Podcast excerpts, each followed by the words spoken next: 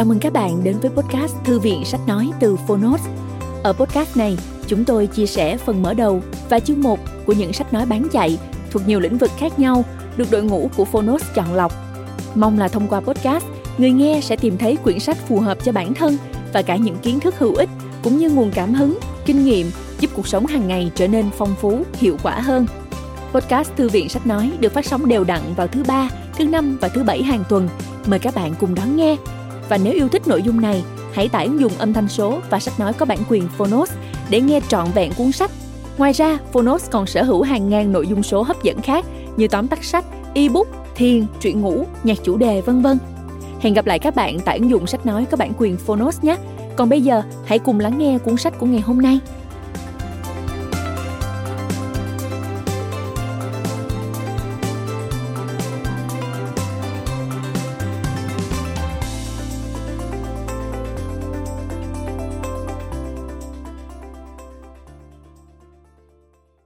Bạn đang nghe từ Phonos. Hacker lược sử, chiến công của những kẻ mê máy tính thông minh và lập dị thời kỳ đầu của cuộc cách mạng máy tính. Tác giả Stephen Levy Người dịch Phan Anh Vũ Độc quyền tại Phonos Phiên bản sách nói được chuyển thể từ sách in theo hợp tác bản quyền giữa Phonos với công ty cổ phần sách Alpha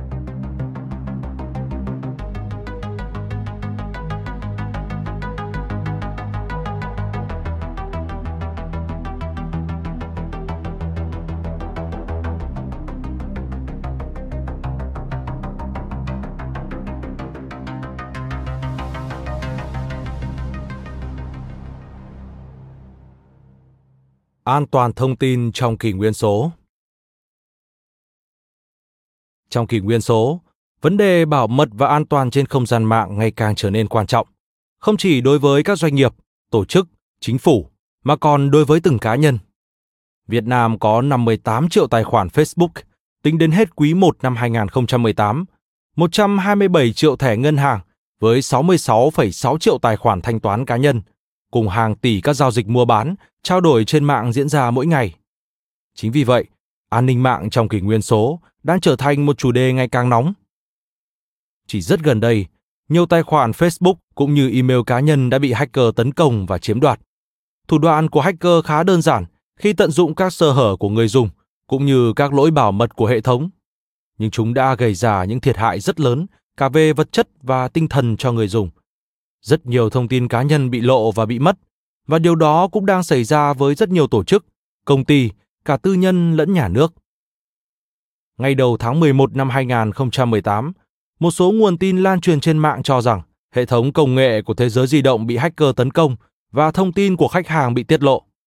Các tài khoản thẻ ngân hàng cũng như email và số điện thoại cá nhân bị kẻ xấu công khai trên mạng, dù cho nghi vấn lộ dữ liệu khách hàng vẫn đang tiếp tục được điều tra, xác minh Ngược về quá khứ, tháng 4 năm 2018, website của Ngân hàng Ngoại thương Việt Nam Vietcombank bị tấn công.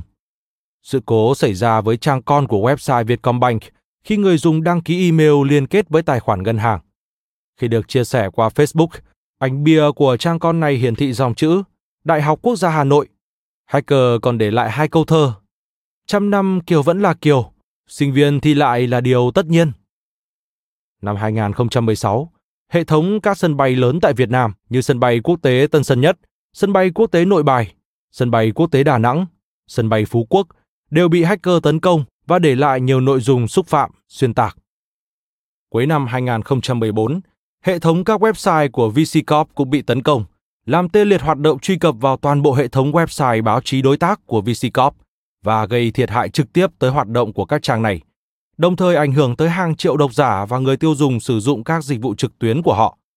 Theo VCCorp, ước tính sơ bộ sau 2 ngày bị tấn công, số tiền VCCorp bị thiệt hại vào khoảng 5 tỷ đồng, bao gồm tất cả các loại doanh thu như quảng cáo, thương mại điện tử. Trên thực tế, không ít những vụ tấn công mạng đã xảy ra liên tiếp tại Việt Nam trong thời gian gần đây và để lại những hậu quả không hề nhỏ. Những vụ việc như thế này đang gióng lên một hồi chuông cảnh báo đối với các cá nhân cũng như doanh nghiệp trong thời đại số. Với xu thế phát triển mạnh mẽ của cuộc cách mạng công nghiệp 4.0 trên toàn thế giới, trong đó có Việt Nam, sự bùng nổ của các thiết bị IoT sẽ mang lại nhiều nguy cơ tiềm ẩn về các cuộc tấn công trên không gian mạng hoặc bị kẻ xấu lợi dụng để tấn công vào các hạ tầng. Chuyên gia an toàn thông tin, vấn đề bảo mật không có tính tuyệt đối. Ngay cả các cường quốc trong ngành công nghệ thông tin bảo mật như Anh, Pháp, Đức, Mỹ, Trung Quốc, vân vân cũng đều bị hacker tấn công. Vậy các doanh nghiệp và người dùng Việt Nam phải làm gì để vừa có thể tận dụng được những lợi thế của nền công nghiệp IoT mà vẫn đảm bảo an toàn thông tin trên mạng? Nhằm mang tới cho độc giả và các doanh nghiệp tổ chức những kiến thức cơ bản về bảo mật dữ liệu, cảnh báo độc giả về vấn đề quyền riêng tư và nâng cao ý thức bảo mật thông tin.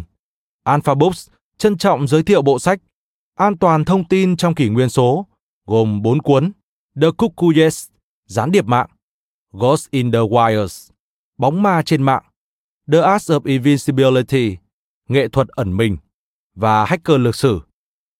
Thông qua các câu chuyện ly kỳ hấp dẫn về những cuộc truy bắt hacker, những chiến công của các hacker mũ trắng, những kẻ mê máy tính thông minh và lập dị, dám mạo hiểm, bẻ cong các quy tắc và đẩy thế giới vào một hướng đi hoàn toàn mới. Độc giả sẽ có được cái nhìn toàn diện về hacker, về đạo đức nghề nghiệp cũng như tương lai của ngành công nghệ để có được cái nhìn rõ ràng hơn về an ninh mạng, chủ đề chưa bao giờ hết nóng của các tín đồ mạng. Bộ trưởng Thông tin Truyền thông Nguyễn Mạnh Hùng đã nhấn mạnh, an toàn, an ninh mạng được coi là điều kiện để thúc đẩy chính phủ điện tử, chính phủ số và nền công nghiệp nội dung số. Vì vậy, Việt Nam phải trở thành cường quốc về an ninh mạng. Đồng hành với những vấn đề thời sự nhức nhối hiện nay, với bộ sách này, Alpha Books và các đối tác, những nhà cung cấp các giải pháp bảo mật và an ninh mạng như CMC, Nestnam, Security Box, Cyrada, vân vân, mong muốn đóng góp một phần tri thức cho xã hội, giúp nền kinh tế số Việt Nam phát triển lành mạnh, bền vững hơn. Trân trọng giới thiệu. Tháng 11 năm 2018, công ty cổ phần sách Alpha. Lời giới thiệu cho bản tiếng Việt.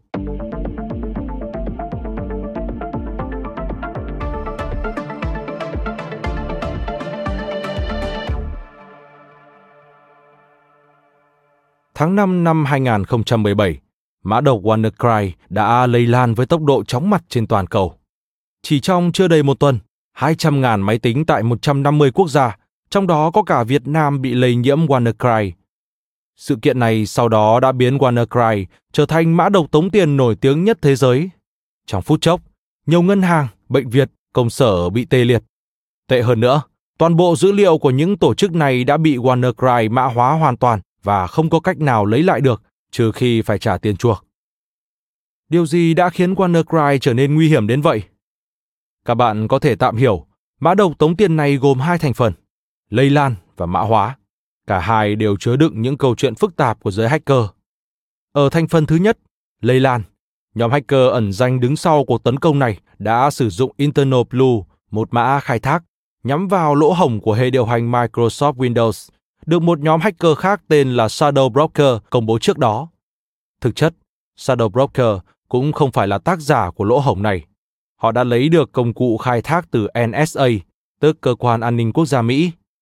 Hóa ra trước đó, NSA từng âm thầm sử dụng Internal Blue để tấn công các máy tính trên thế giới mà không cảnh báo về lỗ hổng cho Microsoft.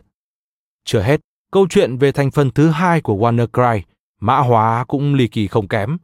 Trong khi thế giới đang hoang mang trước sự tấn công của WannaCry, thì mã độc đột ngột bị chặt đứng bởi một thanh niên 23 tuổi người Anh, Marcus Hutchins. Trong khi phân tích mã độc, Marcus phát hiện tác giả của WannaCry đã sử dụng một cơ chế ra lệnh cho nó dừng mã hóa dữ liệu khi cần, và ngay lập tức, anh ta sử dụng cơ chế này và thành công. Khi ấy, Marcus được tung hô như một người hùng trẻ tuổi âm thầm cứu cả thế giới. Thế nhưng chẳng ai ngờ, chỉ sau một thời gian ngắn, khi sang Mỹ tham dự một hội nghị về hacker, Marcus đã bị cơ quan điều tra của nước này bắt giữ và cáo buộc liên quan tới việc phát triển và phát tán các mã độc tấn công vào ngân hàng. Quý thính giả thân mến, chỉ qua câu chuyện nhỏ này, bạn cũng có thể thấy được lằn danh mong manh giữa trắng và đèn trong giới hacker. Dù xuất phát điểm là một danh từ chỉ những chuyên gia hàng đầu, nhưng ngày nay, hacker chủ yếu được dùng để chỉ những kẻ xấu. Nếu để ý kỹ, bạn sẽ thấy hacker là từ mang nhiều nghĩa đối nghịch nhất. Hôm nay, anh có thể được tung hô như một anh hùng, nhưng ngay ngày mai, anh cũng có thể bị coi là kẻ phá hoại. Dù lúc này đây anh là chuyên gia công nghệ, nhưng người ta cũng có thể biến anh thành tội phạm mạng bất cứ lúc nào, Trong thế giới hỗn loạn ấy, cuốn sách Hacker Lược sử của Stephen Levy mà bạn đang nghe sẽ đưa chúng ta trở về với những gì tốt đẹp nhất trong thế giới hacker, những tài năng máy tính thực thụ của thế giới. Bằng khả năng của mình, họ lặng lẽ phiêu lưu trong thế giới công nghệ để chỉ ra tất cả những lỗ hổng tồn tại trong hệ thống, từ đó đưa ra những phương án sửa chữa chúng. Với kỹ năng lập trình ưu việt, họ đã sáng tạo ra những công trình để đời, góp phần không nhỏ cho sự phát triển của ngành công nghệ thông tin nói chung. Cuốn sách chính là một thước phim lịch sử về cuộc cách mạng máy tính qua góc nhìn của các hacker. Cuốn sách sẽ cung cấp cho độc giả những thông tin chi tiết về lịch sử hình thành và những chặng đường phát triển của văn hóa và đạo đức hacker. Từ những nhà nghiên cứu khác người tại phòng thí nghiệm của MIT những năm 1950 đến những bộ óc vĩ đại như Bill Gates, Steve Wozniak hay những tài năng mới nổi như Mark Zuckerberg của thế kỷ 21. Xuyên suốt cuốn sách, chúng ta sẽ thấy nổi bật hai vấn đề mà tác giả muốn nhấn mạnh, đó chính là văn hóa hacker và đạo đức hacker. Khi tôi và một người bạn tìm ra lỗ hổng của Microsoft vào năm 2008, chúng tôi đứng trước cơ hội làm giàu là bán nó cho chợ đen và thu về một khoản tiền lớn. Nhưng chúng tôi cũng hiểu lỗ hổng đó nguy hiểm thế nào nếu bị lợi dụng để phát tán mã độc. Cuối cùng, chúng tôi quyết định thông báo với hãng, dù kết quả nhận về chỉ là một tin cảm ơn trên trang web của Microsoft. Từ đó đến nay, khi cùng nhau thành lập Cyrada, chúng tôi vẫn luôn cố gắng giữ cho mình một tinh thần hacker chân chính, tin vào khả năng hơn là bằng cấp, tin vào hành động hơn lời nói, nguyện góp công sức nhỏ bé của mình cho ngành an toàn thông tin của Việt Nam.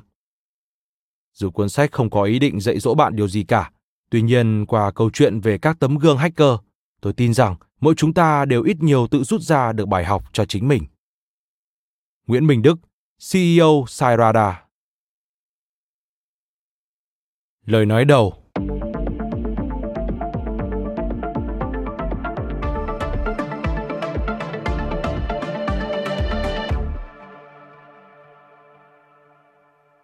Điều đầu tiên cuốn hút tôi vào việc viết về các hacker, những lập trình viên và nhà thiết kế máy tính coi lĩnh vực điện toán là điều quan trọng nhất thế giới, là bởi họ là những con người vô cùng thú vị. Dù có vài người trong lĩnh vực này dùng thuật ngữ hacker với nghĩa chế nhạo, ám chỉ rằng hacker hoặc là dạng mọt sách bị xã hội ruồng bỏ, không thì cũng chỉ là những lập trình viên không chuyên, viết những mã máy tính bẩn thỉu và phi chuẩn. Tôi lại thấy họ khá khác biệt. Ẩn dưới vẻ bề ngoài không mấy ấn tượng, họ là những kẻ đam mê phiêu lưu, giàu trí tưởng tượng, dám chấp nhận rủi ro, mang tính nghệ sĩ và là những người nhận ra rõ nhất lý do tại sao máy tính thực sự là một công cụ có tính cách mạng. Họ biết có thể đi được bao xa nhờ việc tập trung cao độ vào tư duy hack.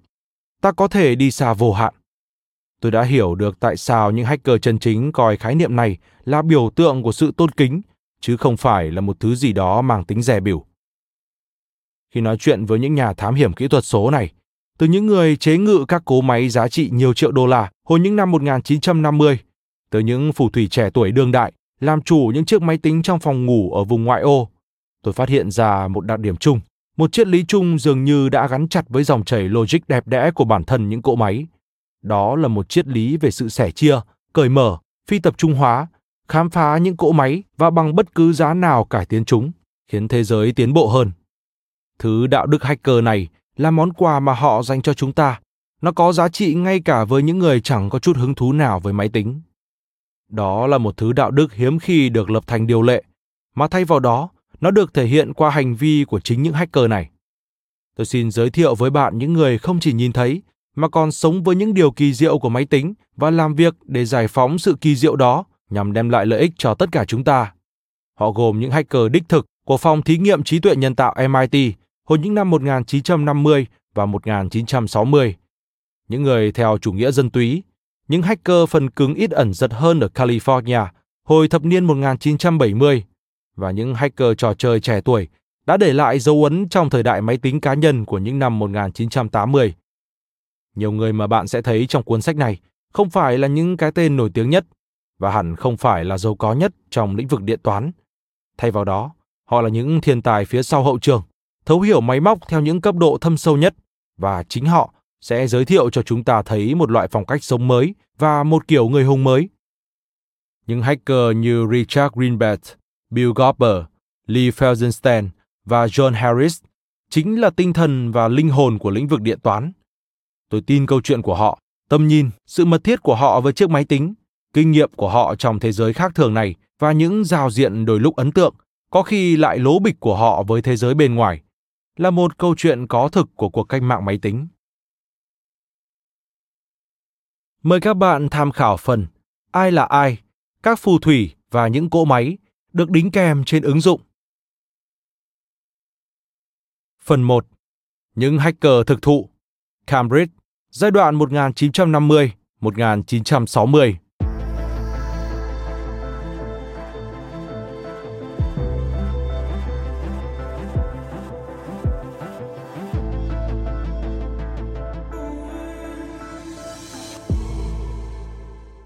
Trường 1 Câu lạc bộ mô hình đường tàu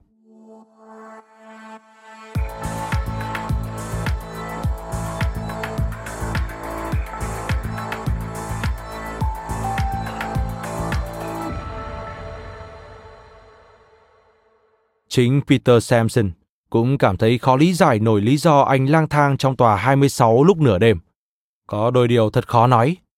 Nếu giống như những người mà Peter Sampson sắp biết và kết bạn trong năm nhất tại Viện Công nghệ Massachusetts, MIT vào mùa đông năm 1958-1959, thì bạn sẽ chẳng cần lời giải thích nào cả. Thờ thẩn trong mê hồn trận của các phòng thí nghiệm và nhà kho, tìm kiếm những bí ẩn về chuyển mạch điện thoại, lần theo các dây dẫn và dơ le trong các ống hơi nước ngầm. Với một số người, đó là hành vi bình thường và khi phải đối mặt với một cánh cửa đóng kín, với những âm thanh kích thích phát ra sau cửa, thì hành động mở cửa vì tò mò cũng chẳng lấy gì làm lạ. Và rồi một cách tự nhiên, nếu không có ai ngăn bạn tiếp cận thứ đang tạo ra những âm thanh kích thích ấy, rất có thể bạn sẽ chạm tay vào chiếc máy, bắt đầu bật tắt các công tắc và theo dõi các phản hồi. Cuối cùng là nới một chiếc đình ốc, gỡ một tấm khuôn ra, sóc nhẹ vài diode và điều chỉnh vài kết nối. Peter Sampson và bạn bè của anh đã trưởng thành cùng mối quan hệ đặc biệt với thế giới, mà trong đó vạn vật chỉ có ý nghĩa nếu bạn tìm ra cách thức hoạt động của chúng. Làm sao bạn có thể đạt được điều đó nếu không mày mò khám phá chúng cơ chứ? Chính trong tầng hầm tòa 26, Samson và các bạn của mình đã phát hiện ra phòng EAM, Electronic Accounting Machinery, máy kế toán điện. Tòa 26 có kết cấu bằng kính và thép dài, là một trong những tòa nhà mới xây của MIT, tương phản với các cấu trúc cột đỡ đáng kính ở phía trước viện trên đại lộ Massachusetts. Phòng EAM được đặt trong tầng hầm của tòa nhà không có gì nổi trội này. Đó là một căn phòng chứa các cỗ máy chạy như những chiếc máy tính.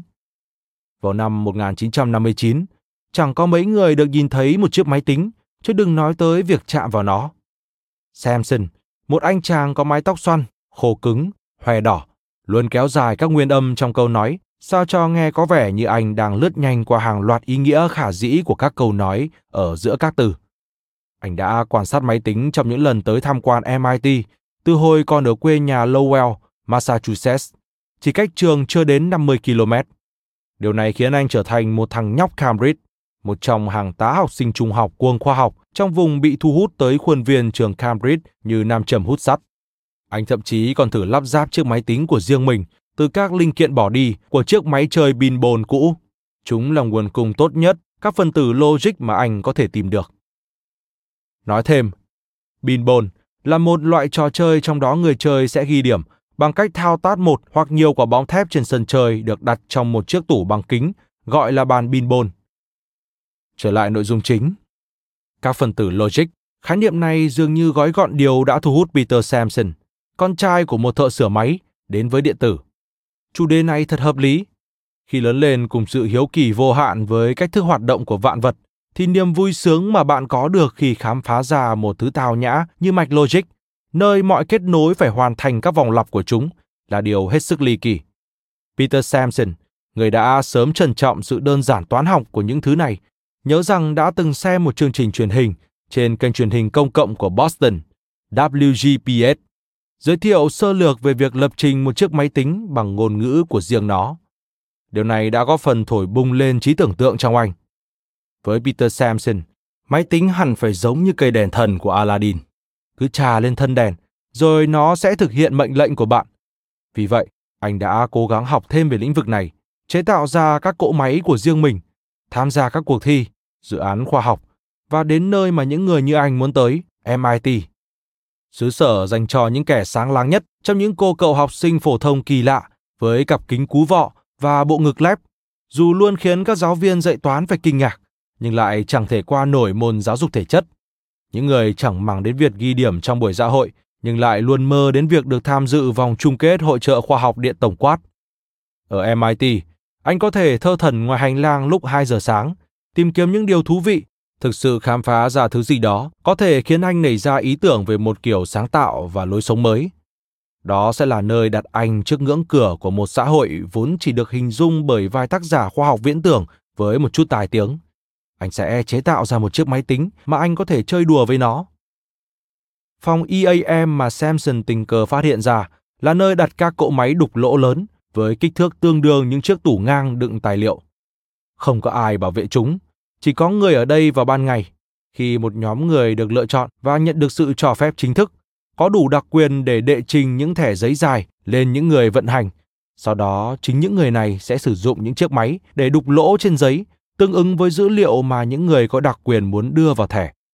Mỗi lỗ trên thẻ sẽ tượng trưng cho một chỉ dẫn nào đó cho máy tính, yêu cầu nó đặt một mẩu dữ liệu ở đâu đó hoặc thực hiện một hàm trên mẩu dữ liệu hay chuyển mẩu dữ liệu từ nơi này sang nơi khác trông thẻ này sẽ tạo thành một chương trình máy tính, một chuỗi các chỉ dẫn cho ra kết quả mong đợi nào đó, giống như hướng dẫn trong công thức nấu ăn. Khi làm theo chính xác, ta sẽ có một chiếc bánh. Những thẻ này sẽ được chuyển đến một người vận hành khác ở tầng trên để người này đưa chúng vào một đầu đọc nhằm xác định vị trí lỗ, rồi gửi các thông tin này tới chiếc máy tính IBM 704 ở tầng 1 của tòa 26 cỗ máy khổng lồ. Chiếc IBM 704 trị giá vài triệu đô la, chiếm chọn một căn phòng, đòi hỏi sự chú ý thường xuyên của một nhóm người vận hành máy chuyên nghiệp. Nó cần có hệ thống điều hòa không khí đặc biệt, sao cho các ống chân không đỏ rực bên trong không bị nóng tới mức làm hỏng dữ liệu. Khi hệ thống điều hòa không khí hỏng hóc, việc này vẫn thường xuyên xảy ra.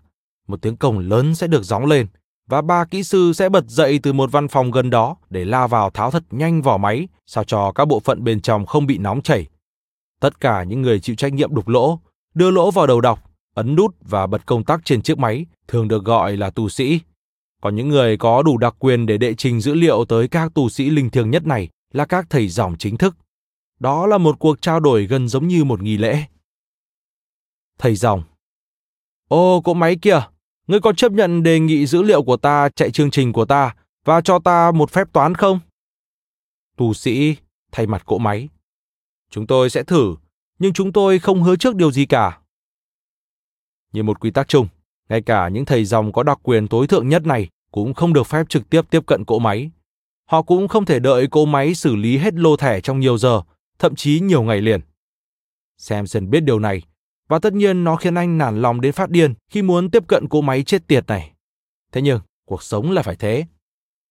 Điều Samson không biết và vui mừng khi khám phá ra là phòng EAM cũng có một chiếc máy đục lỗ đặc biệt gọi là 407. Nó không chỉ có thể đục lỗ mà còn có thể đọc các tấm thẻ, sắp xếp và in chúng theo danh sách. Dường như không có ai canh gác cỗ máy vốn là một dạng máy tính điện toán này. Tất nhiên, việc sử dụng chúng sẽ không hề khó khăn ta cần phải thực sự kết nối với một bảng điện, tấm nhựa vuông có kích thước khoảng 5 x 5 cm với rất nhiều lỗ trên đó. Nếu cắm hàng trăm sợi dây xuyên qua các lỗ theo một trật tự nhất định, bạn sẽ có được thứ trông như ổ chuột nhưng lại vừa vặn với cỗ máy cơ điện này và làm thay đổi đặc tính của nó. Nó có thể làm điều bạn muốn. Vậy là dù không được phép, nhưng đó là những gì Peter Samson bắt đầu thực hiện cùng một vài người bạn cũng học MIT có mối quan tâm đặc biệt tới mô hình đường dây đó là một bước đi tùy tiện, thiếu suy nghĩ, tiến tới tương lai khoa học viễn tưởng, nhưng lại là nét đặc trưng của một nền tiểu văn hóa kỳ quặc đang tự cố gắng vươn lên và phát triển thành thế lực ngầm, trở thành thứ văn hóa sau này được coi là linh hồn vô phép, không được thừa nhận của giới tin học. Peter Sampson là một trong những hacker máy tính đầu tiên tách khỏi câu lạc bộ mô hình đường tàu. Peter Sampson đã trở thành thành viên của câu lạc bộ mô hình đường tàu ngay từ tuần đầu tiên anh tới MIT vào mùa thu năm 1958. Sự kiện đầu tiên mà các sinh viên MIT năm nhất tham gia là một bài diễn văn chào đón truyền thống. Bài diễn văn đã được truyền từ năm nay qua năm khác mà bất kỳ ai từng học ở MIT còn nhớ. Hãy nhìn người ngồi bên trái em, rồi nhìn người ngồi bên phải. Một trong ba em sẽ không thể tốt nghiệp học viện này. Hiệu ứng mong đợi của bài diễn văn là tạo ra cảm giác kinh khiếp trong cổ họng của các tân sinh viên, báo hiệu một sự kinh hãi chưa từng thấy. Trong suốt cuộc đời của mình, các tân sinh viên này gần như miễn nhiễm với áp lực học hành nhờ tài năng sáng chói của họ. Giờ đây mỗi người bọn họ có một người bên trái và một người bên phải cũng thông minh như mình, thậm chí có khi còn thông minh hơn. Nhưng với một số sinh viên nhất định thì điều này hoàn toàn không được coi là thử thách. Với họ, bạn cùng lớp được nhận thức là những người có thể sẽ trợ giúp mình trong hành trình khám phá đầy ám ảnh để tìm ra cách thức hoạt động của mọi thứ rồi làm chủ chúng. Việc học đã có đủ trở ngại rồi. Hà cớ gì phải lo lắng tới những việc chán ngắt như bợ đỡ thầy cô hay phấn đấu vì điểm số. Đối với những sinh viên như Peter Sampson, hành trình khám phá còn có ý nghĩa hơn nhiều so với bằng cấp. Thỉnh thoảng, sau bài phát biểu là sự kiện chiêu mộ sinh viên năm nhất, Freshman Midway. Tất cả các hội trong trường, các nhóm có sở thích đặc biệt, hội học sinh, vân vân, sẽ dựng lều trong khu thể chất rộng lớn để chiêu mộ các thành viên mới. Nhóm gây được sự chú ý với Peter là TMRC.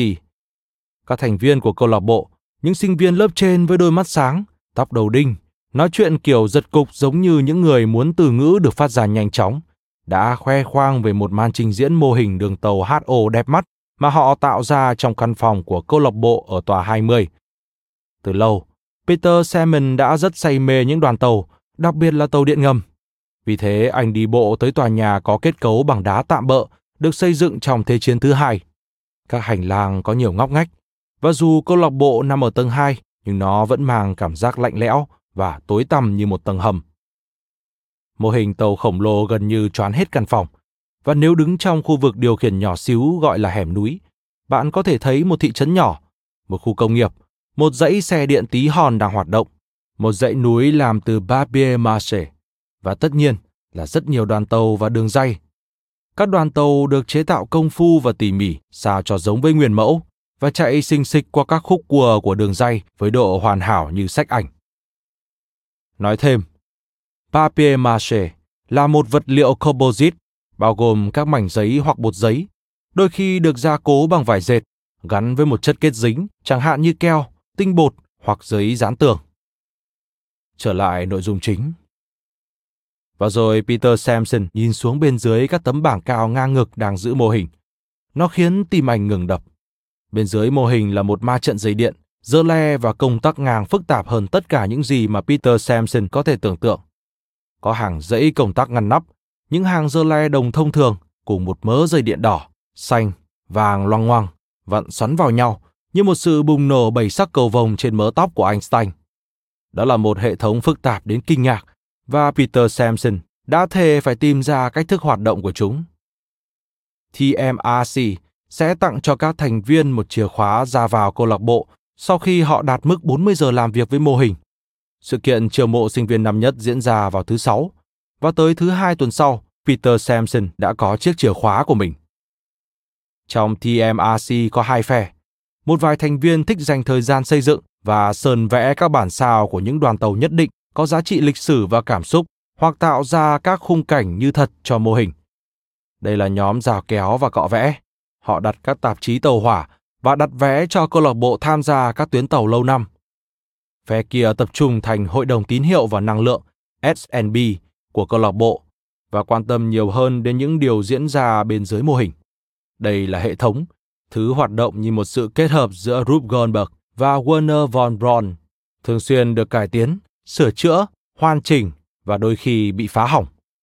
Nhóm này bị ám ảnh về cách hệ thống hoạt động, sự phức tạp ngày càng tăng của nó, cách một thay đổi bất kỳ sẽ ảnh hưởng tới các phần khác và cách bạn có thể đặt các mối quan hệ này giữa các phần sao cho tối ưu. Nhiều phần của hệ thống đã được chương trình quà tặng cho các trường đại học của Western Electric tài trợ trực tiếp từ công ty điện thoại. Cố vấn của câu lạc bộ cũng chịu trách nhiệm cho hệ thống điện thoại của trường và nhận thấy rằng họ có sẵn các thiết bị điện thoại tinh vi dành cho các nhà sáng tạo mô hình đường tàu. Sử dụng thiết bị đó như một điểm khởi đầu, các nhà sáng tạo mô hình đường tàu đã sáng chế ra một sơ đồ cho phép nhiều người điều khiển cùng lúc, ngay cả khi các đoàn tàu nằm trên những khu vực khác nhau của cùng một đường dây. Sử dụng bộ quay số lấy từ điện thoại, những kỹ sư của TMRC có thể chỉ ra phần nào của đường dây mà họ muốn điều khiển để chạy đoàn tàu. Từ đó nhờ sử dụng một số loại dơ le của công ty điện thoại, bao gồm các thiết bị điều khiển ngang và các công tắc bước, cho phép bạn thực sự nghe thấy năng lượng được chuyển từ khối này sang khối kia, nhờ âm thanh chunka, chunka, chunka, như đến từ thế giới khác. Chính nhóm S&B đã sáng chế ra sơ đồ tai tinh này, và cũng chính họ đã nuôi dưỡng sự tò mò không biết mệt mỏi, đã khiến họ trồn chân ở khắp các tòa nhà trong trường và tìm cách được đặt tay lên những chiếc máy tính. Họ là những môn đồ suốt đời của nhu cầu được thực hành. Trưởng nhóm S&B là Bob Saunders, một sinh viên lớp trên có vẻ mặt hồng hào, vóc dáng đô con, điệu cười sảng khoái và có tài về bánh răng điều khiển. Khi còn là một đứa trẻ ở Chicago, anh đã xây dựng một máy biến thế tần số cao trong một dự án trung học. Đó là một phiên bản cao khoảng 1,8 mét của một cuộn Tesla, thứ được các kỹ sư phát minh trong những năm 1800 để gửi các sóng điện mạnh. Saunders cho biết cuộn dây của anh có thể thổi bay sóng truyền hình trong phạm vi vài tòa nhà. Một người khác cũng rất có hứng thú với S&B là Alan Kurtov, người New Jersey có thân hình mũ mĩm, lẹm căm, đeo cặp kính dày cộp trong lớp của Samson. Gia đình Kotok vẫn nhớ hồi 3 tuổi, anh đã tay máy tháo công tắc ra khỏi tường bằng một chiếc tuốc nơ vít, khiến tia lửa điện tóe ra. Năm 6 tuổi, anh đã chế tạo và nối dây cho các bóng đèn. Thời trung học, anh từng tham gia một chuyến tham quan phòng thí nghiệm nghiên cứu mobile ở gần Haddonfield và lần đầu tiên được nhìn thấy máy tính. Sự hồ hởi đến từ trải nghiệm này đã giúp anh quyết định gia nhập MIT. Ngay từ năm nhất, anh đã có tiếng là một trong những người có năng lực nhất nhóm S&B của TMRC. Các thành viên S&B dành các ngày thứ bảy để đến khu phế thải của Eli Heffrens ở Somerville tìm kiếm các linh kiện, dành hàng giờ nằm dài trên những chiếc ghế xoay mà họ gọi là bunkies, bạn cùng phòng, để tìm kiếm các chỗ thắt lại trong hệ thống chuyển mạch, hay làm việc thâu đêm để thực hiện các kết nối hoàn toàn không được phép giữa điện thoại của TMRC và khu phía đông. Công nghệ là sân chơi của họ. Các thành viên chủ chốt tụ tập ở câu lạc bộ hàng giờ liền, thường xuyên cải tiến hệ thống, tranh luận về công việc tiếp theo và phát triển biệt ngữ của riêng họ mà người ngoài không sao hiểu nổi nếu có tình cờ bắt gặp những kẻ cuồng tín tuổi tin này với chiếc áo ngắn tay kẻ ô, bút chì trong túi, quần chino và một chai Coca-Cola lúc nào cũng kè kè bên cạnh. TMRC đã tự mua máy bán khẩu với giá khá cao, 165 đô la. Với giá 5 xu một chai, số tiền bỏ ra đã được thu về chỉ sau 3 tháng. Để kích thích bán hàng, Saunders đã chế tạo máy đổi tiền cho người mua Coke và nó vẫn còn được sử dụng cả một thập kỷ sau đó. Khi một bộ phận không hoạt động, tức là nó đã thất bại. Khi một bộ phận bị hỏng, nó sẽ bị nghiền nát cho tới khi không được tích sự gì nữa. Hai chiếc bàn ở góc phòng không được gọi là văn phòng, office, mà được gọi là cái lỗ, orifice. Người muốn nghiên cứu các khóa học là một công cụ, tool. Rác được gọi là đồ bỏ đi, craft, và một dự án được thực hiện hay một sản phẩm được chế tạo không chỉ để phục vụ một mục đích mang tính xây dựng nào đó, mà còn được thực hiện bằng sự hàm thích mãnh liệt nhờ sự tham gia đơn thuần, được gọi là hack. Thuật ngữ sau có lẽ được tham khảo từ tiếng lóng của MIT thời xưa. Từ hack từ lâu đã được sử dụng để mô tả những trò đùa công phu trong trường mà các sinh viên MIT thường xuyên tạo ra, chẳng hạn như che phủ đỉnh vòm bao quanh toàn khuôn viên trường bằng các lá phản quang nhưng khi thành viên TMRC dùng từ này, tức là họ đang ám chỉ một sự tôn trọng nghiêm túc. Khi ai đó gọi một kết nối thông minh giữa các dơ le là một hack chính cống, nghĩa là chiến công này phải thấm đẫm sự sáng tạo, phong cách và trình độ kỹ thuật. Những người làm việc năng suất nhất ở SNB tự gọi mình là những hacker một cách đầy tự hào. Trong khuôn khổ của câu lạc bộ ở tòa 20 và của phòng công cụ, nơi một nghiên cứu nào đó cùng nhiều phiên làm việc đậm chất công nghệ diễn ra, Họ tự cho rằng mình cũng có các đặc tính anh hùng như trong huyền thoại Iceland. Đây là cách mà Peter Sampson nhìn nhận bản thân và những người bạn của anh qua bài thơ kiểu Sandberget trong bản tin của câu lạc bộ.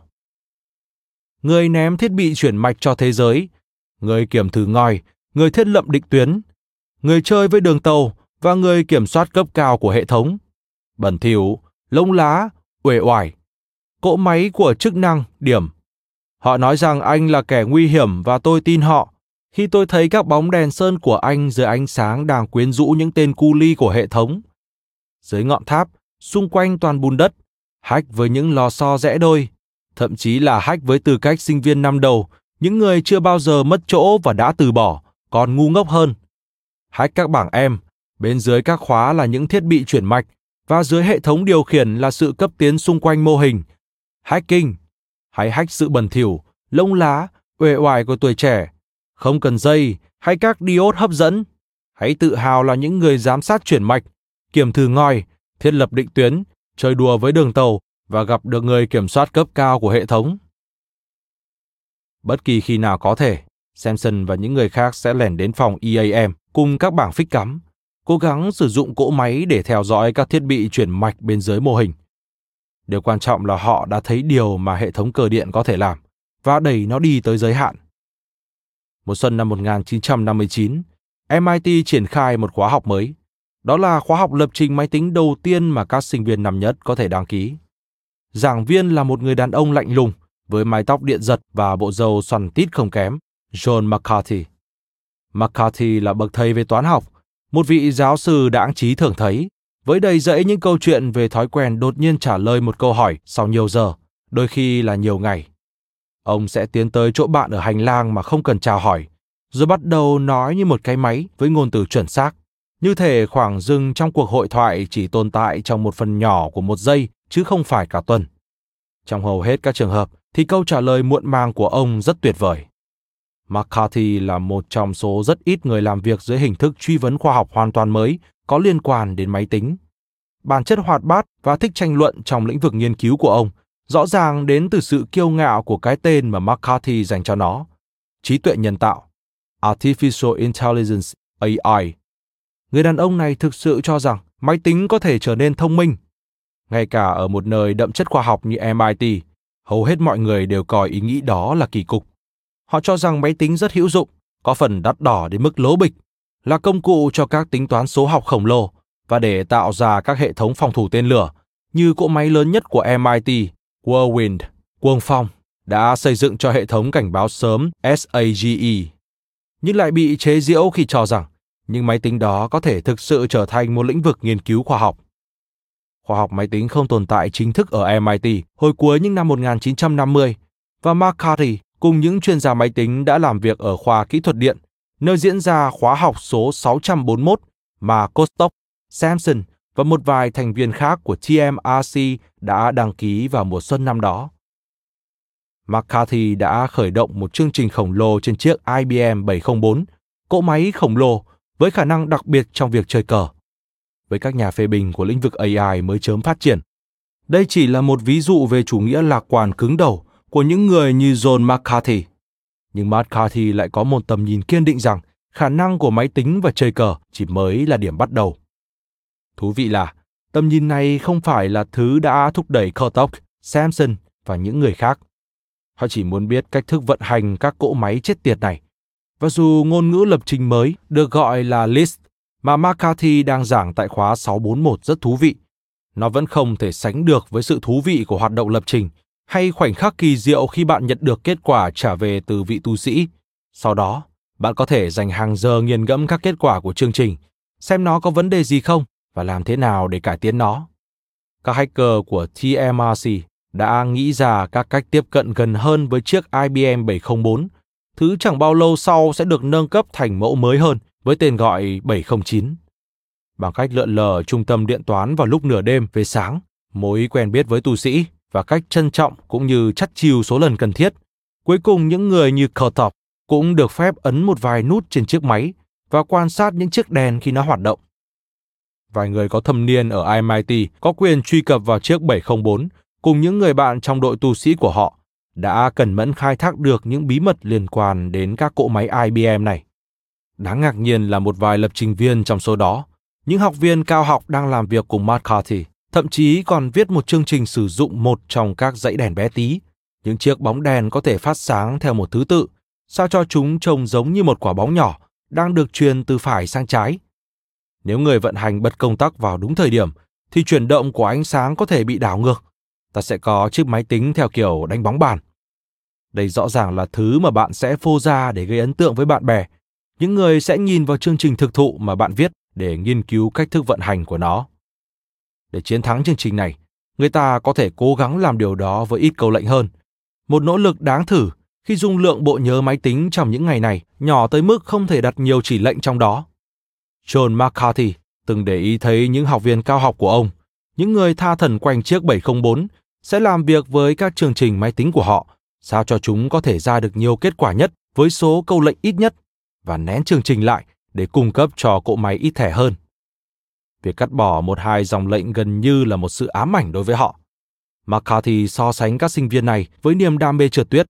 Cảm giác hồi hộp khi tối ưu hóa mã nguồn cũng tương tự như khi các vận động viên trượt tuyết cuồng tín xé gió trượt xuống đồi tuyết. Do đó, việc triển khai một chương trình và cố gắng cắt bớt các câu lệnh mà không làm ảnh hưởng tới kết quả được xem là cắt gọt chương trình. Và bạn sẽ thường nghe họ lẩm bẩm những câu như có lẽ mình có thể cắt bớt vài câu lệnh để giúp bộ tải thẻ chỉnh sửa bát phân, giảm xuống còn 3 thay vì 4 thẻ. Vào năm 1959, McCarthy đã chuyển mối quan tâm từ cờ vua sang một cách nói chuyện với máy tính kiểu mới, một ngôn ngữ hoàn toàn mới gọi là Lisp. Alan Kurtop và bạn bè anh vô cùng háo hức nhận lại dự án cờ vua. Làm việc trên chiếc IBM xử lý theo lô, họ dấn thân vào dự án khổng lồ, cải tiến cách chơi cờ vua trên chiếc 704, rồi đến chiếc 709, thậm chí là cỗ máy tân tiến 7090 sau này. Cuối cùng, nhóm của Kurtop trở thành những người sử dụng quỹ thời gian máy tính nhiều nhất trung tâm máy tính MIT. Dù vậy, làm việc với máy IBM vẫn rất khó chịu. Không có gì chán ngán hơn việc ngồi chờ đằng đẵng từ lúc nhập thẻ tới lúc máy trò ra các kết quả. Nếu bạn đặt nhầm, dù chỉ một chữ cái trong câu lệnh, thì chương trình sẽ ngừng chạy luôn và bạn sẽ phải khởi động lại toàn bộ quá trình. Việc đó đi đôi với sự gia tăng ngột ngạt của các quy tắc chết tiệt, khiến những người đam mê máy tính cuồng nhiệt trẻ tuổi như Samson, Kurtop và Saunders phải tránh xa cỗ máy. Quy tắc cứng nhắc nhất là không ai được phép thực sự chạm vào hay làm xáo trộn chiếc máy. Đây tất nhiên là điều mà những thành viên SNB này muốn làm nhất, và những giới hạn này khiến họ phát điên. Một tu sĩ cấp thấp và một ca làm đêm muộn đã đặc biệt khó chịu khi thực hiện quy tắc này, nên Samson đã nghĩ ra một cách trả thù thích đáng. Khi lượn quanh cửa hàng đồ điện tử cũ của Eli vào một ngày nọ, anh tình cờ tìm được một bảng điện hoàn toàn giống với loại đang chứa các ống chân không trong chiếc IBM. Vào đêm nọ, khoảng trước 4 giờ sáng, vị tu sĩ này ra ngoài một phút. Và khi ông ta quay trở lại, Samson nói rằng cỗ máy không hoạt động, nhưng họ đã tìm ra nguyên nhân và dơ lên mô đun hoàn toàn bẹp súm của chiếc 704 cũ lấy từ cửa hàng của Eli. Vị tu sĩ không thốt nổi nên lời. Cậu, cậu, cậu lấy nó ở đâu? Samson với đôi mắt xanh to tròn vô tội từ từ chỉ vào một khe hở trên tủ máy, nơi tất nhiên chưa bao giờ có bảng mạch và nhìn khá trống trải. Vị tu sĩ thở gấp, mặt mũi tái mét, lâm dầm rên rỉ với đấng tối cao. Không còn nghi ngờ gì nữa, viễn cảnh về khoản hao hụt lên tới một triệu đô trong tài khoản đang hiển hiện trước mắt ông ta. Chỉ sau khi người giám sát của ông ta, một tu sĩ cấp cao đã biết tổng tài trí của những chàng trai trẻ thông minh đến từ TMRC, đến và giải thích tình hình, ông ta mới bình tĩnh lại được. Ông ta không phải là quản trị viên cuối cùng phải đón nhận sự phẫn nộ của một hacker bị cản trở quyền truy cập cỗ máy. Một ngày nọ, một cựu thành viên của TMRC hiện đang là cán bộ giảng dạy ở MIT đã đến thăm câu lạc bộ. Tên anh là Jack Dennis. Khi còn là sinh viên đại học hồi đầu thập niên 1950, anh đã làm việc miệt mài với mô hình.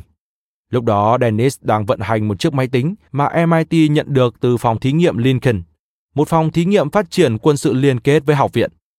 Chiếc máy tính đó là TX0 và là một trong những máy tính chạy đèn bán dẫn đầu tiên trên thế giới. Phòng thí nghiệm Lincoln chuyên sử dụng nó để kiểm thử chiếc máy tính khổng lồ TX2 với bộ nhớ quá phức tạp tới mức chỉ người anh em bé nhỏ với thiết kế đặc biệt này mới có thể xem xét một phần khả năng của nó. Giờ đây khi nhiệm vụ ban đầu đã hoàn thành, cỗ máy trị giá 3 triệu đô la TX0 đã được chuyển tới học viện theo diện cho mượn dài hạn và rõ ràng là không ai ở phòng thí nghiệm Lincoln mong đợi ngày trở về của nó. Dennis đã hỏi nhóm SNB ở TMRC rằng liệu họ có muốn xem nó hay không. Này mấy sơ ơi, các sơ có muốn gặp giáo hoàng không? Chiếc TX0 nằm ở tòa 26, trong phòng thí nghiệm nghiên cứu về điện trên tầng 2, ngay bên trên trung tâm máy tính tầng 1, nơi chứa chiếc IBM 704 khổng lồ. Phòng thí nghiệm ALE giống với phòng điều khiển của một con tàu vũ trụ thời cổ. Chiếc TX-0 hay đôi khi được gọi là TISO là chiếc máy rất nhỏ thời đó, do nó là một trong những máy tính đầu tiên sử dụng các bóng bán dẫn có kích thước bằng ngón tay thay vì các ống chân không to cỡ bàn tay. Dù vậy, nó vẫn chiếm nhiều không gian trong phòng, cùng với thiết bị điều hòa không khí nặng 15 tấn đi kèm. Nơi đặt chiếc TX0 được gắn một số khung gầm cao và mảnh, giống các giá sách bằng kim loại xù xì, với dây điện rối rắm và các hàng hộp đựng nhỏ xíu để cài đặt bóng bán dẫn. Một chiếc giá khác có mặt trước làm bằng kim loại đặc, điểm xuyết bằng các loại máy đò nhìn dữ tợn. Đối diện với các tủ thiết bị là một bàn điều khiển hình chữ L, hệ thống điều khiển của tàu không gian H.G. Wells, với một chiếc kệ nhỏ màu xanh và giấy tờ. Trên thanh ngang của chiếc kệ hình chữ L là một chiếc máy Flexowriter, trông như chiếc máy đánh chữ được cải biến dành cho xe tăng chiến. Đế của nó được đặt trong một bệ đỡ màu xám quần sự. Trên đỉnh là các bảng điều khiển, những phân hình hộp nhô ra được sơn vàng.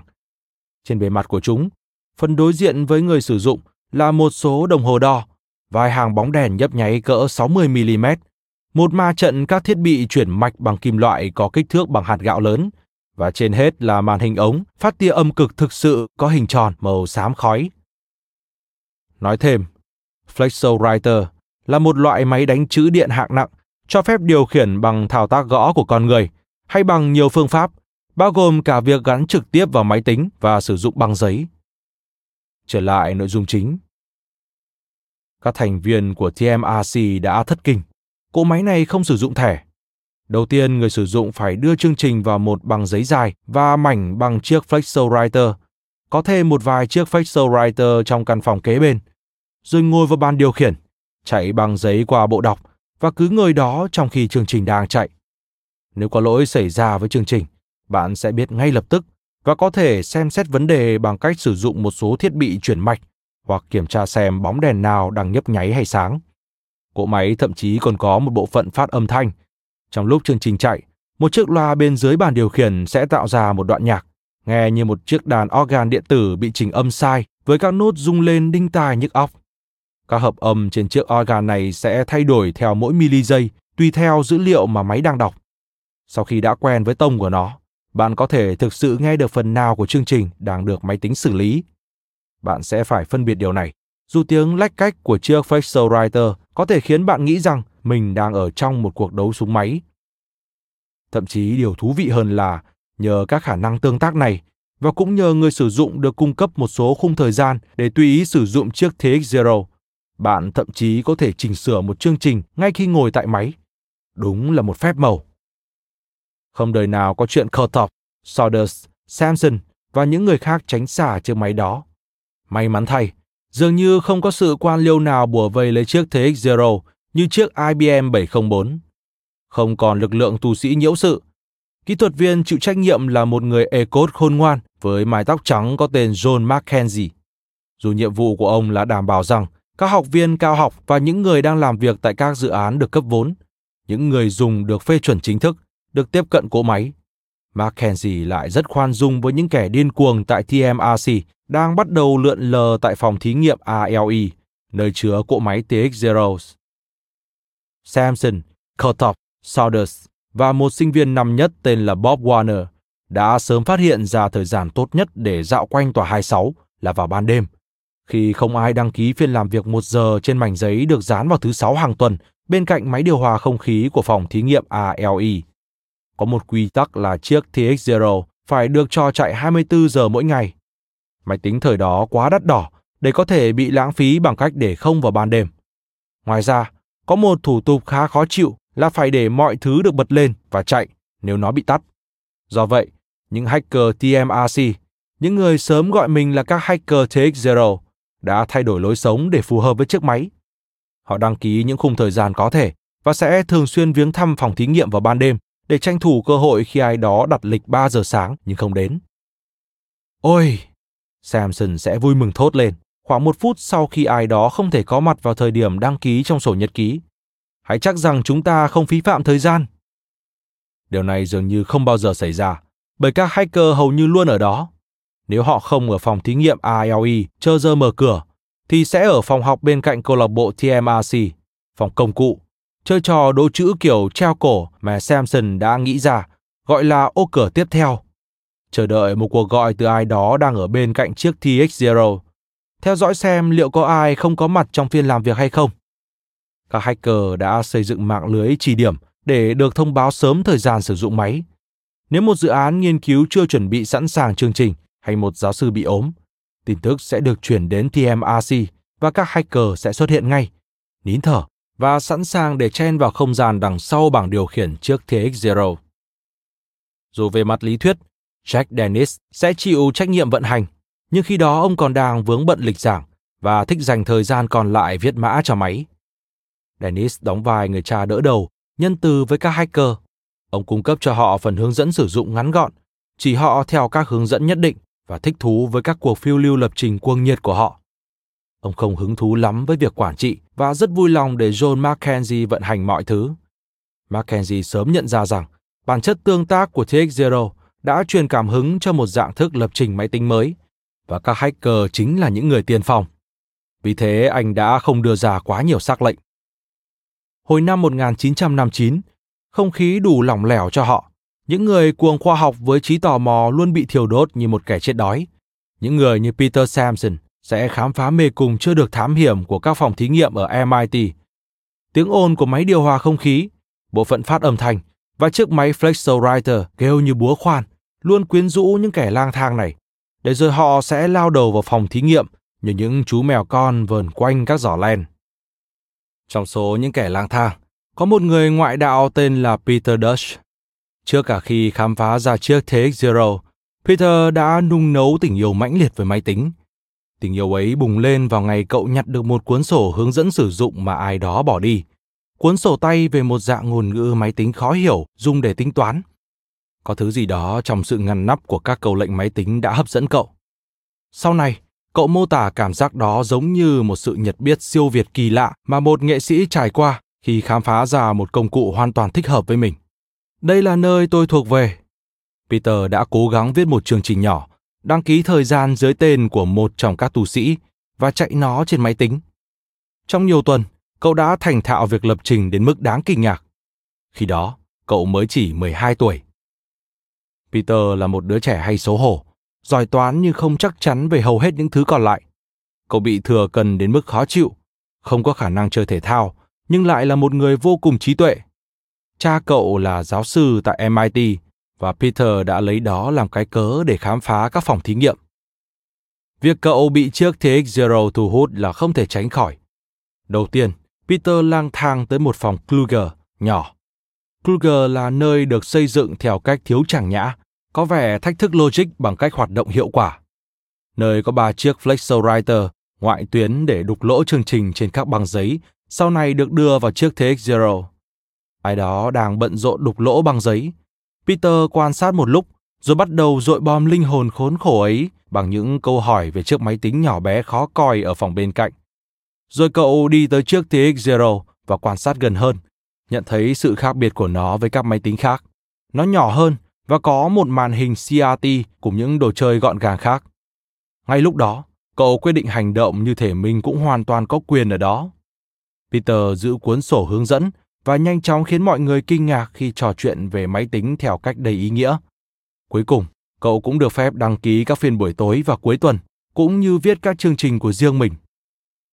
Mackenzie đã lo rằng ai đó có thể tố cáo anh đang vận hành một dạng trại hè với những tên chip hôi vừa đủ cao để cắm đầu vào bàn điều khiển TX0, dán mắt vào mã nguồn mà một người dùng được cấp phép chính thức, có thể là một học viên cao học già vẻ ta đây nào đó, sẽ mổ co vào chiếc facial writer và nói bằng cái giọng ồm ồm, chưa trưởng thành những câu như Vấn đề của anh là cái này bị sai ở đây, anh cần câu lệnh này ở chỗ đó.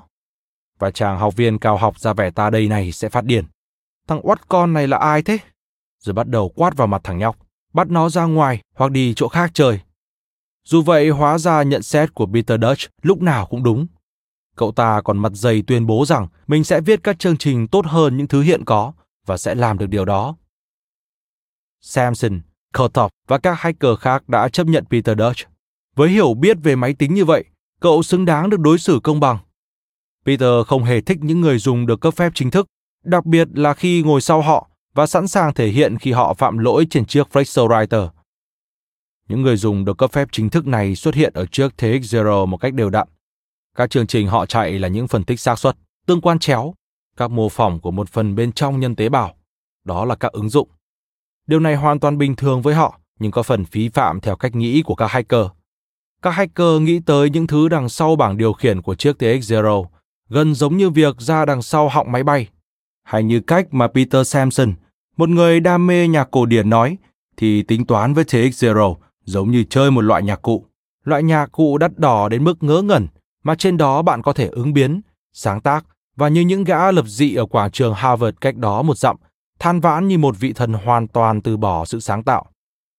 Thứ cho phép họ làm việc này là hệ thống lập trình do Jack Dennis và một giáo sư khác, Tom Stockman, viết nên. Khi chiếc TX0 đến MIT, nó đã bị tháo rời so với khi còn ở phòng thí nghiệm Lincoln. Bộ nhớ bị giảm đáng kể, còn 4.096 từ, mỗi từ 18 bit. Bit là một số nhị phân, gồm một hoặc không. Các số nhị phân này là những thứ duy nhất máy tính có thể hiểu được. Một chuỗi các số nhị phân được gọi là một từ. Và chiếc TX0 hầu như không có phần mềm. Do đó, trước khi giới thiệu chiếc TX0 với nhóm TMRC, Jack Dennis đã viết các chương trình hệ thống, phần mềm giúp người dùng sử dụng cỗ máy. Thứ đầu tiên mà Dennis tập trung hoàn thiện là một trình hợp ngữ, chuyên dịch ngôn ngữ hợp ngữ, vốn sử dụng các biểu tượng tắt gồm ba chữ cái tượng trưng các cầu lệnh đối với máy tính, thành ngôn ngữ máy chỉ chứa các số nhị phân 0 và 1. Chiếc TX0 có một ngôn ngữ hợp ngữ khá giới hạn, do thiết kế của nó chỉ cho phép 2 bit của mỗi từ 18 bit được sử dụng cho các cầu lệnh đối với máy tính, nên chỉ có 4 câu lệnh có thể được sử dụng. Mỗi biến thể 2 bit khả dĩ 00, 01, 10, 11 tượng trưng cho một câu lệnh. Mọi thứ mà máy tính thực hiện đều có thể được tách thành việc thực thi của một trong bốn chỉ dẫn này. Mất một chỉ dẫn để cộng hai số, nhưng cần một chuỗi 20 chỉ dẫn để nhân hai con số. Nhìn vào danh sách dài dằng dặc các câu lệnh máy tính được viết dưới dạng số nhị phân. Ví dụ, 10, 01, 10, 01, 10, 00, 01 có thể khiến bạn lưu lưỡi trong vài phút. Nhưng cùng câu lệnh đó trong hợp ngữ có thể trông như sau. ADD khoảng trống Y. Sau khi tải vào máy tính trình hợp ngữ mà Dennis viết, bạn có thể viết các chương trình dưới dạng biểu tượng đơn giản hơn này và chờ đợi máy tính dịch nó thành mã nhị phân cho bạn. Sau đó bạn có thể đưa mã đối tượng nhị phân đó trở lại máy tính. Giá trị của việc này là không thể tính toán được. Nó sẽ cho phép các lập trình viên viết ra những thứ trông giống như mật mã thay vì một chuỗi vô tận, hòa mắt gồm các số 1 và 0. Chương trình khác mà Dennis đã làm việc cùng Stockman là thứ thậm chí còn mới hơn, trình sửa lỗi. Chiếc TX0 đi kèm một trình sửa lỗi gọi là UT3, cho phép bạn nói chuyện với máy tính trong khi nó đang chạy bằng cách gõ các câu lệnh vào chiếc Flexo Writer. Nhưng chương trình này cũng gặp phải những vấn đề khủng khiếp. Chẳng hạn như nó chỉ chấp nhận các mã nhập vào sử dụng hệ thống số bát phân. Hệ bát phân là một hệ cơ số 8, khác với hệ nhị phân là cơ số 2 và hệ Ả Rập là cơ số 10, và nó là một hệ thống khó sử dụng. Do đó, Dennis và Stockman quyết định viết ra một thứ tốt hơn UT3, cho phép người sử dụng dùng ngôn ngữ hợp ngữ dễ làm việc. Nó được gọi là Fleet, cho phép người sử dụng thực sự tìm được lỗi chương trình trong một phiên, sửa nó và giữ chương trình tiếp tục chạy. Dennis giải thích rằng Fleet là viết tắt của Flexo Writer Integration Tape, băng dò Flexo Writer. Nhưng rõ ràng nguồn gốc thực sự của cái tên này là một loại thuốc xịt côn trùng. Fleet là một bước đột phá, do nó đã giải phóng cho các lập trình viên để họ có thể thực sự làm công việc sáng tạo trên máy tính, giống như những nhà soạn nhạc sáng tác trên nhạc cụ của họ. Với việc sử dụng trình sửa lỗi, chỉ chiếm 1 phần 3 trong số 4.096 từ của bộ nhớ TX0, các hacker đã được tự do tạo ra một cách lập trình mới táo bạo hơn. Vậy các chương trình hacker này làm gì? Đôi khi việc họ làm gì không quan trọng. Peter Samson đã hack thâu đêm được một chương trình có thể chuyển đổi ngay lập tức các số Ả Rập thành các số La Mã. Và Jack Dennis, sau khi ngưỡng mộ kỹ năng mà Samson đạt được, đã nói Lạy chúa tôi, ai lại muốn làm việc đó chứ? Nhưng Dennis biết lý do. Cảm giác về sức mạnh và thành tựu mà Samson đạt được khi anh đưa băng giấy, quan sát các bóng đèn và thiết bị chuyển mạch, rồi thấy thứ vừa mới chỉ là các con số Ả Rập, giờ đã trở thành các số La Mã mà anh hack được thật khó tả. Quả thực, chính Jack Dennis là người gợi ý cho Samson rằng khả năng của chiếc TX-0 trong việc gửi nhiễu tới các loa phát thanh có nhiều công dụng đáng kể. Dù không có bảng điều khiển dựng sẵn cho cao độ, cường độ và đặc điểm tông, nhưng vẫn có một cách để điều khiển loa. Âm thanh được phát ra phụ thuộc vào trạng thái của bit thứ 14 trong các từ 18 bit mà TX0 có trong thành ghi tích lũy của nó trong một micro giây. Âm thanh được bật tắt tùy vào việc bit 14 là một hay không. Do đó, Samson chuẩn bị viết các chương trình để thay đổi các số nhị phân trong vị trí đó theo các cách khác nhau nhằm tạo ra các cao độ khác nhau. Vào thời điểm đó, chỉ một vài người ở nước Mỹ được trải nghiệm việc sử dụng máy tính để tạo ra bất kỳ loại âm nhạc nào. Và các phương pháp mà họ sử dụng cần lượng tính toán khổng lồ trước khi cỗ máy có thể phát ra nổi một nốt nhạc. Samson, người tỏ ra thiếu kiên nhẫn với những người đã cảnh báo rằng anh đang làm một điều không thể, muốn có một chiếc máy tính chơi nhạc ngay lập tức. Vì thế anh đã học cách điều khiển một bit trong thành ghi tích lũy, thành thạo tới mức có thể ra lệnh cho nó với sự ủy quyền của Charlie Barker trên chiếc saxophone.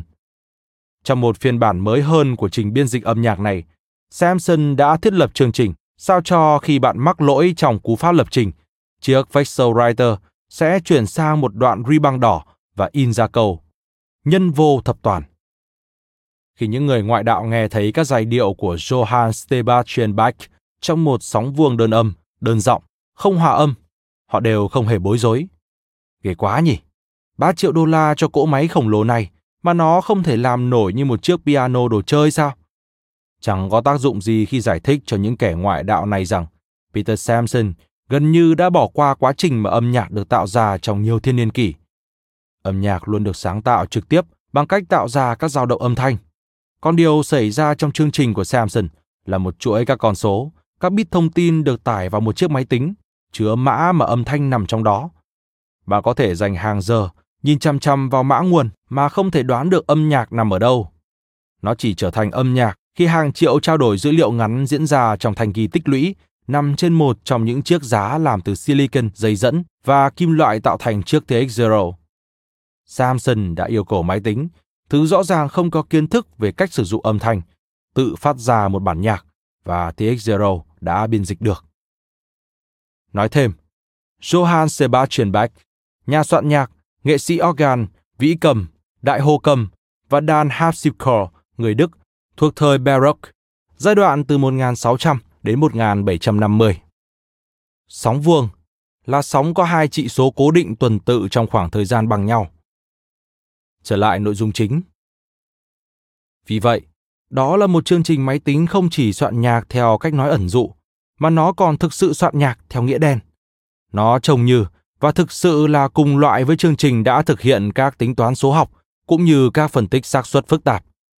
Các con số mà Samson đưa vào máy tính là thứ ngôn ngữ vạn năng, có thể sản xuất ra bất kỳ thứ gì, một bản Fuga của Bach hay một hệ thống phòng không.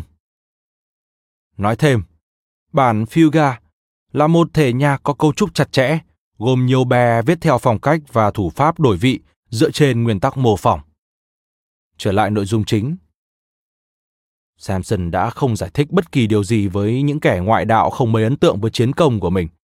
Chính các hacker cũng không thảo luận về việc này, thậm chí còn không rõ là họ có phân tích hiện tượng này bằng các thuật ngữ bao quát không. Peter Samson đã làm việc đó, và các đồng nghiệp trân trọng anh, bởi đó rõ ràng là một hack tuyệt vời. Biện minh như vậy là đủ. Với các hacker như Bob Saunders, người có dấu hiệu hói đầu, dáng người mập mạp và là môn đệ vui vẻ của TX0, hội trưởng của nhóm SNB ở TMRC, người nghiên cứu các hệ thống, thì đó là một sự tồn tại hoàn hảo. Saunders lớn lên ở vùng ngoại ô Chicago và vẫn nhớ cách thức hoạt động của mạch điện thoại và mạch điện đã hấp dẫn anh ra sao. Trước khi theo học tại MIT, Saunders đã có một công việc mùa hè đáng mơ ước, làm việc cho một công ty điện thoại chuyên lắp đặt các thiết bị văn phòng trung tâm. Anh dành ra 8 tiếng hạnh phúc với kìm và mỏ hàn trong tay, xử lý các hệ thống khác nhau. Khung cảnh điền viên thơ mộng bị ngắt quãng bởi những giờ nghỉ trưa được dùng để nghiền ngẫm các cuốn sách hướng dẫn thao tác của công ty điện thoại. Chính thiết bị của công ty điện thoại bên dưới mô hình của TMRC đã thuyết phục Saunders trở thành thành viên tích cực. Saunders với tư cách tiền bối đã tiếp cận với TX0 trên con đường học tập muộn hơn so với Kurtop và Samson. Anh dùng thời gian nghỉ xả hơi để thực sự đặt nền móng cho một cuộc sống xã hội, bao gồm việc tìm hiểu và cuối cùng cưới Marge French, người đã thực hiện một số công trình máy tính phi hách cho một dự án nghiên cứu do vậy, TX Zero vẫn là mối quan tâm hàng đầu trong sự nghiệp học tập của anh, và anh cũng có chung trải nghiệm bị điểm kém và trượt môn như các hacker khác. Điều đó không khiến Saunders quá phiền lòng, bởi anh biết việc học hành thực sự chỉ diễn ra ở phòng 240 của tòa 26, phía sau bảng điều khiển TISO. Nhiều năm sau, anh đã tự mô tả mình và những người khác là một nhóm tinh hoa. Những người khác đã trốn học, dành thời gian trên các tòa nhà 4 tầng bốc hơi nước khó chịu, hoặc trốn trong các phòng thí nghiệm vật lý, ném đủ loại hạt vào mọi thứ hoặc bất kỳ thứ gì mà họ làm ra, và chúng tôi chỉ đơn giản là không chú ý tới những gì mà người khác đang làm, vì chúng tôi không quan tâm. Họ đang nghiên cứu thứ mà họ học, còn chúng tôi nghiên cứu thứ mà chúng tôi học. Việc phần lớn những điều đó không nằm trong chương trình học được phê duyệt chính thức, hoàn toàn không quan trọng. Các hacker thường hành tẩu vào ban đêm. Đó là cách duy nhất để tận dụng tối đa giờ nghỉ của chiếc TX0. Vào ban ngày, Sanders thường cố gắng có mặt trong một hoặc hai lớp học. Đôi khi anh cũng dành thời gian thực hiện một số việc bảo trì cơ bản như ăn uống và đi vệ sinh. Anh có thể gặp Magic một lúc, nhưng sau đó anh quay lại về tòa 26. Anh chạy qua vài chương trình của đêm hôm trước, in nó ra tờ giấy 23 x 1,3 cm mà chiếc Flexo Writer sử dụng. Anh sẽ chú thích và chỉnh sửa chương trình để cập nhật mã thành bất kỳ thứ gì mà anh coi là giai đoạn tiếp theo của công tác vận hành. Sau đó, Saunders sẽ tới TMRC và trao đổi chương trình của mình với ai đó, kiểm tra đồng thời các ý tưởng tốt và lỗi tiềm tàng. Rồi quay trở lại tòa 26, tới phòng Clergy bên cạnh chiếc TX0 để tìm một chiếc Facial Writer ngoại tuyến nhằm cập nhật mã nguồn. Trong suốt thời gian đó, anh sẽ kiểm tra xem liệu có ai đó đã hủy phiên làm việc kéo dài một tiếng trên chiếc máy không. Phiên làm việc của anh thường được xếp vào lúc 2 hay 3 giờ sáng gì đó. Anh sẽ chờ trong phòng Clucky hoặc chơi bài ở TMRC trong khi chờ tới lượt. Ngồi tại bảng điều khiển, đối diện với các tủ kim loại đựng các bóng bán dẫn của máy tính. Mỗi bóng bán dẫn đại diện cho một vị trí có giữ hoặc không giữ bộ nhớ. Saunders sẽ cài đặt chiếc Fraser Writer và nó sẽ chào anh bằng từ Warrus. Đây là thứ mà Samson đã hack để tôn vinh bài thơ của Lewis caron với câu Giờ đã điểm, Warrus nói. Saunders có thể cười thầm khi đi tới ngăn kéo lấy băng giấy có chứa chương trình hợp ngữ và đưa nó vào đầu đọc. Giờ đây chiếc máy tính đã sẵn sàng nhận chương trình của anh, nên anh sẽ lấy bằng Fraser Writer đang làm để gửi nó đến máy tính. Anh quan sát các bóng đèn khi máy tính chuyển mã từ nguồn, ngôn ngữ hợp ngữ biểu tượng, thành mã đối tượng, tức nhị phân, trong quá trình đục lỗ trên băng giấy. Do băng giấy đó là mã đối tượng mà TX0 hiểu, nên anh sẽ nhập nó vào và hy vọng chương trình đó sẽ chạy một cách tuyệt vời. Nhiều khả năng sẽ có một vài hacker khác trầu ria phía sau anh, cười cợt, làm trò, uống coke và ăn thứ đồ ăn nhanh nào đó mà họ lấy được từ chiếc máy dưới tầng. Saunders thích cái nêm thạch chanh mà mọi người gọi là lemon gun keys. Nhưng vào lúc 4 giờ sáng thì cái gì cũng ngon. Tất cả bọn họ đều quan sát khi chương trình bắt đầu chạy. Đến bất sáng, âm thanh từ loa phát ra trên thanh ghi cao hay thấp tùy thuộc vào bit 14 trong thành ghi tích lũy. Và thứ đầu tiên anh bắt gặp trên màn hình CRT sau khi chương trình được biên dịch và chạy là chương trình bị treo luôn. Vì thế, anh chạy lại ngăn kéo để lấy băng giấy với trình sửa lỗi Fleet và cho nó vào máy tính. Máy tính sau đó sẽ trở thành một máy sửa lỗi và anh sẽ lại gửi chương trình vào. Giờ đây anh có thể lục tìm ra vị trí lỗi và nếu may mắn, anh sẽ sửa được bằng cách thêm vào vài dòng lệnh thay đổi vài thiết bị chuyển mạch trên bảng điều khiển theo một thứ tự chính xác hoặc gõ vài mã trên chiếc Flexo Writer. Khi mọi thứ vận hành suôn sẻ và chúng ta luôn vô cùng thỏa mãn khi thứ gì đó hoạt động, khi anh khiến cho căn phòng đầy bóng bán dẫn, dây dẫn, kim loại và điện hòa trộn vào nhau để tạo ra một kết quả chính xác. Anh sẽ cố bổ sung cải tiến tiếp theo cho nó. Khi hết thời gian và ai đó đang nóng lòng chờ sử dụng máy sau anh, Sauder sẽ sẵn sàng dành vài giờ tiếp theo tìm hiểu xem cái quái gì đã khiến cho chương trình bị sập. Bản thân giờ cao điểm đã vô cùng căng thẳng, Nhưng trong hàng giờ trước đó và thậm chí là hàng giờ sau đó, một hacker luôn ở trạng thái tập trung hoàn toàn. Khi lập trình một chiếc máy tính, bạn phải biết nơi mà hàng nghìn bit thông tin đi từ câu lệnh này tới câu lệnh tiếp theo và có thể dự đoán cũng như khai thác hiệu ứng của tất cả các chuyển động đó. Khi đã nắm rõ những thông tin này, bạn sẽ có cảm giác như thể tâm trí mình đã hòa trộn vào môi trường hoặc máy tính. Đôi khi bạn mất hàng giờ để đạt tới điểm mà tư duy của mình có thể hình dung toàn bộ bức tranh và sẽ thật xấu hổ nếu lãng phí nó. Vì thế bạn cố gắng duy trì nó bằng việc nỗ lực liên tục, luân phiên làm việc trên máy tính hoặc nghiền ngẫm má nguồn mà bạn viết trên một trong những chiếc máy Flexowriter ngoại tuyến trong phòng pluggy. Bạn sẽ duy trì sự tập trung đó bằng cách lấn sang cả ngày hôm sau. Rõ ràng, cùng tâm trí đó sẽ khó tránh khỏi việc xuất hiện những kiến thức ngẫu nhiên tồn tại bên ngoài lĩnh vực điện toán. Nhóm Giao và cọ vẽ ở TMRC hoàn toàn không hài lòng với sự gia nhập của những người nghiện TISO. Họ coi đó là một dạng ngựa chosen trong việc chuyển trọng tâm của câu lạc bộ từ mô hình tàu sang điện toán. Và nếu tham dự một trong những cuộc họp câu lạc bộ diễn ra lúc 5 giờ 15 phút chiều thứ ba hàng tuần, bạn có thể thấy được sự quạt ngại. Các hacker sẽ lợi dụng mọi luồng thủ tục pháp lý để tạo ra một buổi họp rối rắm như các chương trình mà họ đang hack trên chiếc TX0. Động thái được tạo ra để tạo ra động thái, từ đó tạo ra động thái tiếp và sự phản đối bị loại bỏ như thể chúng là các lỗi máy tính. Một ghi chú trong biên bản họp ngày 24 tháng 11 năm 1959 đã chỉ rằng Chúng tôi thấy khó chịu với một số thành viên nhất định đang làm rất nhiều việc tốt bằng cách làm thêm SNB và ít đọc Robert's Rule of Order, tạm dịch, quy tắc về trật tự của Robert. Samson là một trong những người phạm lỗi nghiêm trọng nhất và đã có lúc một thành viên TMRC cáu tiết quát lên. Hãy mua một cái nút bần để chẹn miệng Samson lại. Nói thêm, Chosen là chương trình gián điệp được cài vào để ăn cắp thông tin người dùng. Trở lại nội dung chính. Hack thủ tục pháp lý là một chuyện, nhưng không tư duy logic đòi hỏi việc lập trình phải liên quan tới các hoạt động tâm thường hơn. Bạn có thể đặt câu hỏi cho một hacker và cảm nhận thành kỳ tích lũy trí tuệ của anh ta xử lý các bit cho tới khi có được câu trả lời chính xác cho câu hỏi của bạn. Mark Saunders sẽ lái chiếc Volkswagen đến Safeway vào mỗi sáng thứ bảy và khi trở lại, cô sẽ hỏi chồng. Anh có muốn mang đồ vào giúp em không? Bob Saunders sẽ trả lời. Không. Quá choáng váng, March đã tự kéo đồ vào. Sau vài lần như thế, cô nổi cáu, xả một trang nguyên rủa anh và đòi biết lý do tại sao anh từ chối giúp cô. Anh nói, đó là một câu hỏi ngớ ngẩn. Tất nhiên là anh không muốn giúp em mang đồ vào. Nếu em bảo anh làm thì anh sẽ giúp em. Nhưng đó là một vấn đề khác. Việc đó cứ như thể March đã đệ trình một chương trình vào chiếc TX0 và chương trình đó, giống như các chương trình vẫn làm khi cú pháp không phù hợp, đã bị treo. Phải đến khi cô sửa lỗi câu hỏi của mình thì Bob Saunders mới cho phép nó chạy thành công trên máy tính trí tuệ trong đầu anh.